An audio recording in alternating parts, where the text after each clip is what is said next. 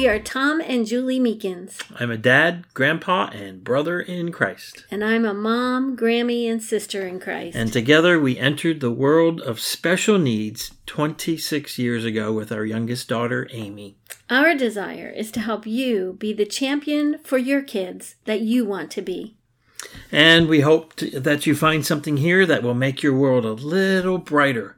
Today's podcast is called How Do You Get Through the Hard Days? Mm, and we know that every one of you have hard days as well. How to get through the very hardest of days. Here's the story of one of our most difficult seasons and how we made it through. On June 9th, 1995, our fourth and youngest child at the age of six weeks was in the ER of a big teaching hospital in Baltimore, seriously fighting for her life. It was our 16th wedding anniversary. Hmm. But now let's back up six weeks. On April 12th, 1995, that baby girl surprised us with being born a month early. She had a pretty rough start as she was born not breathing and rushed off to the neonatal intensive care unit. Two days later, we would find out that she has charge syndrome. We would learn that charge syndrome came with the prognosis of being blind, deaf, intellectually intellectually challenged and probably she would not walk, talk, or eat by mouth. On that day, our world was completely turned upside down.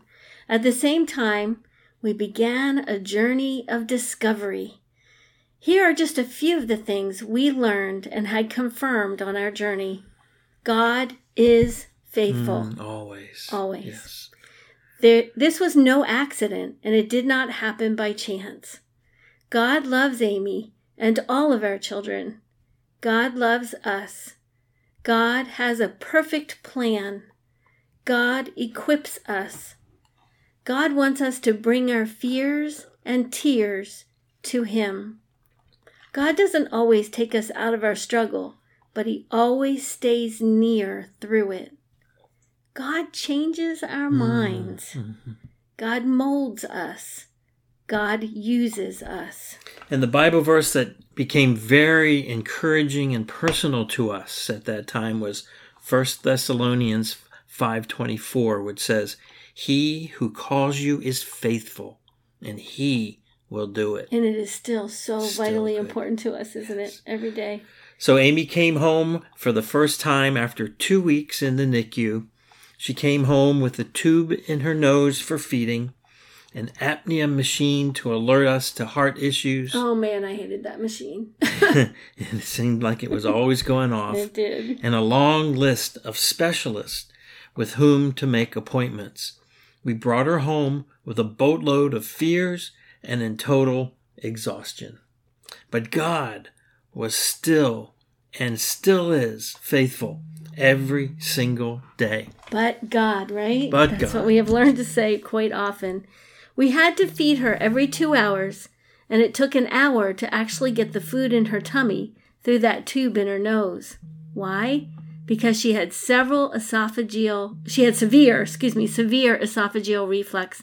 That means that the food would go down, but then it would come right back up.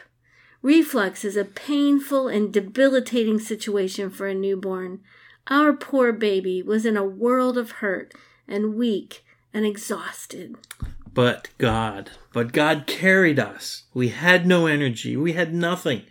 We were at the end of ourselves. Mm. I remember walking down the hallway of our home one day, crying out to God, saying, God, I can't do this anymore. Immediately, there was a very real sense of His presence with me, within me, and He impressed upon my spirit this message You are not alone. This still makes me cry. Mm-hmm. You are not supposed to carry this burden. Give it to me. I am with you. Life was still excruciatingly hard, but I knew without a shadow of a doubt that God was with all of us. Fast forward to June 9th, 1995. After six weeks of watching our baby get worse and worse and It worse. was pretty, pretty tough. One day I cried out to the Lord again and I said, God, please take her to be with you. She is hurting so much. She's not comforted by my touch. This is so hard. Please take away all this pain and take her home with you. Those six weeks were agonizingly painful for Amy. They were upsetting and confusing for her two, four, and six year old siblings. They were beyond depleting for us, the parents. But God, but God gave us everything we needed, moment by moment, minute by minute, hour by hour, day by day. He walked us through diapering, feeding, hugging, dressing, bathing, all four of our young children. Yes, we he did, and we did every all the other everyday things. Mm-hmm. Right? We brushed our teeth, Mm-hmm. Normal things. and combed our hair, and got dressed. We washed the laundry and did the dishes. We cleaned up spills, wiped noses, and bandaged knees. Some days that was all that we could do. And of course, sleep was a challenge. Uh, during these early days, he kept me awake on my one and a half hour one way, one and a half hour commute to work. That was when I kicked you out of our bedroom because Amy was sleeping in our room with us and sent you to the guest room so that you could get some sleep. She had to be fed every two hours, so it would mean no sleep And if that take- didn't happen. And it took an hour to feed her, so I could make that up during the day and just, you know, taking care of the children. But you can't do that when you're driving and trying to work in the workplace. We were definitely in survivor mode, but God brought us through the details of that survival. It was decided to have uh, Amy undergo an operation with a procedure to stop the reflux that was destroying her and to allow for the placement of a feeding tube into her stomach, a G tube. So that takes us back to our 16th wedding anniversary. There we were at the pediatric emergency room because Amy was not doing well. That's an understatement. We got to the hospital at 9 a.m. that morning for pre op appointments mm-hmm. because we were going to have that scheduled surgery five days later. It was now 5 p.m. Got there at 9. It's now 5 p.m. and we had not eaten all day. Yeah, I remember telling her story 11 times That's right. to different I people, about that, different yes. offices, different uh, doctors' offices that we uh, attended. So many different specialists. yeah, the Yeah. specialists. Yeah. So um, uh, during that day, at the end of the day, I went to find some fast food in the hospital because we were hungry. In that short time that he was gone, Amy crashed. She was in a protective little isolette, hooked up to all kinds of bells and whistles, with only a small round opening in which I could place my hand to let her know I was near. I was standing there with my hand on her back, and all of a sudden things felt different. It was surreal, but I knew, a split second before all the alarms piercingly sounded, that she was gone. Then, at least eight medical professionals ran into the room and began to work on my baby. Even then, God was near. Tom returned in the midst of the crisis. We had no idea what was going to happen next, but we knew who was going to orchestrate it. He firmly held all three of us, all during that crisis. Long story short, he chose to save our Amy. He didn't have to. He could have decided to take her home to him, like Julie asked. But he had a different plan. Did that mean that life all of the sudden was a path of ease? No hmm. way. We still had so many questions on how to incorporate a child with disabilities into the fabric of our family with our other children. We wondered how the siblings would be affected short term and long term. We still needed to do all the things you need to do to raise four children.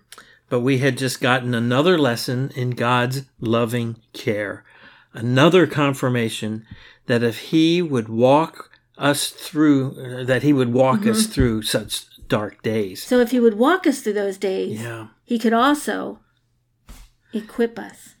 and guide us, yes, and love us through anything to come. Mm. He guided us to take one step at a time, to take of take care of. Here's a whole list of things that had to be taken care of. One toddler fun antic or meltdown. And One, they would happen like all the- simultaneously sometimes. and we had three others Mm-hmm. um, that were all close in age. Uh, a preschooler excited to show a project.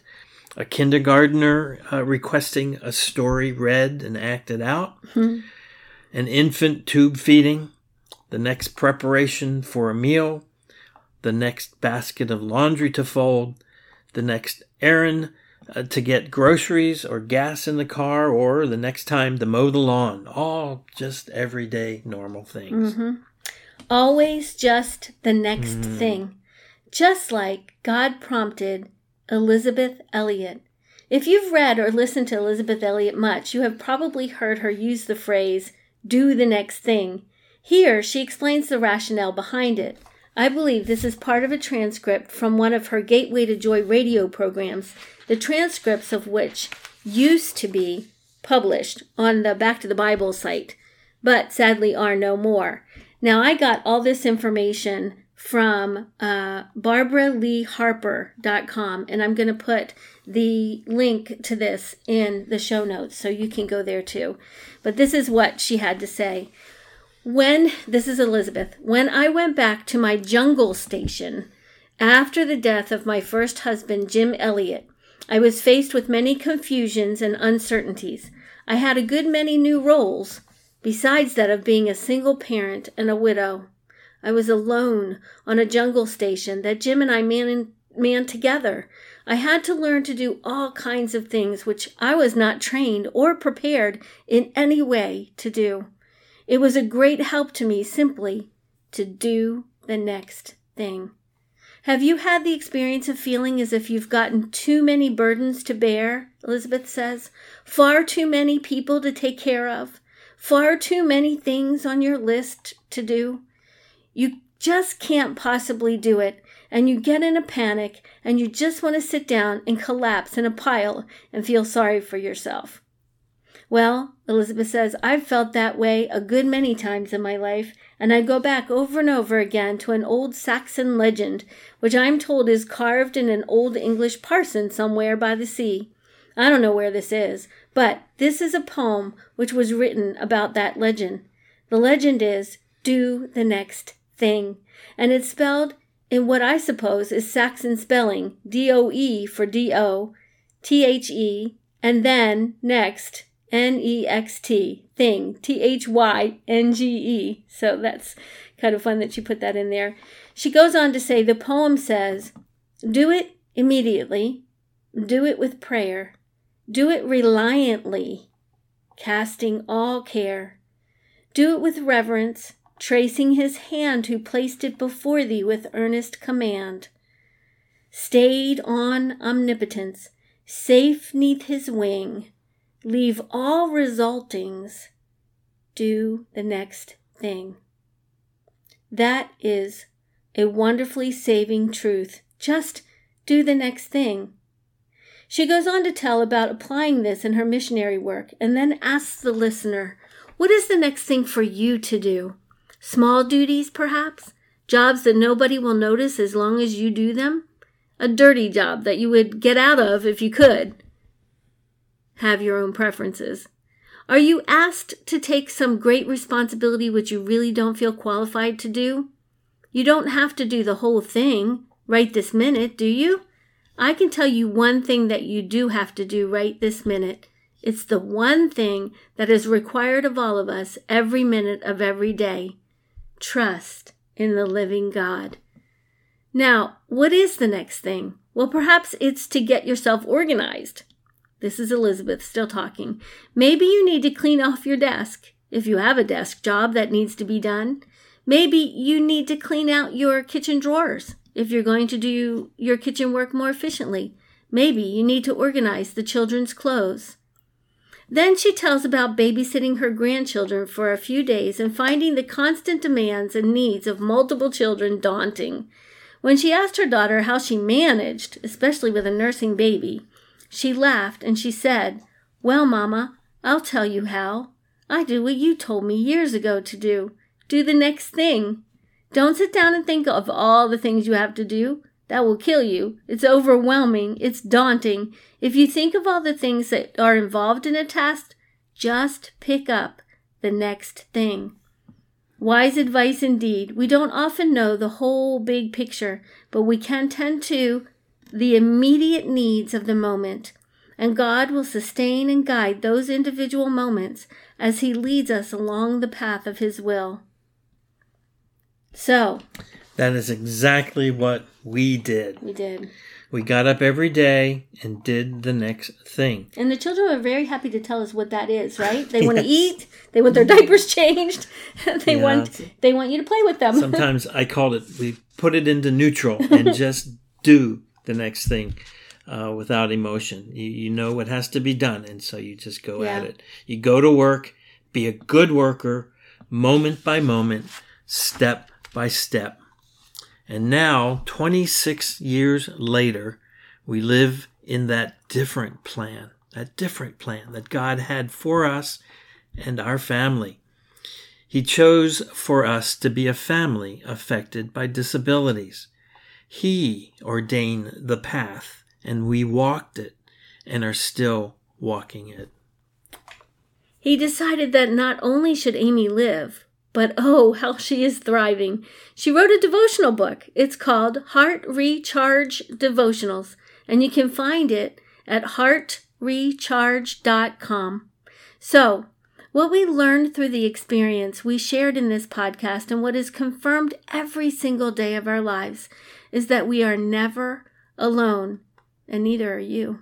God wants you to cry out to Him. He wants you to lean into His love for you, His equipping, His guidance, His compassion, and His wisdom.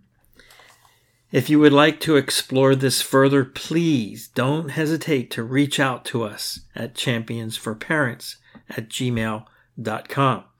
As always, if you need support in brainstorming ideas specifically for you, don't hesitate to reach out to us at championsforparents at gmail.com. We would love to hear from you. So we invite you to check out our website, again, champions number four parents.com, and invite you to email us at championsforparents at gmail.com. Also, come find Champions for Parents on Facebook. Yes, thank you. Thank you so much for joining us. Goodbye for now.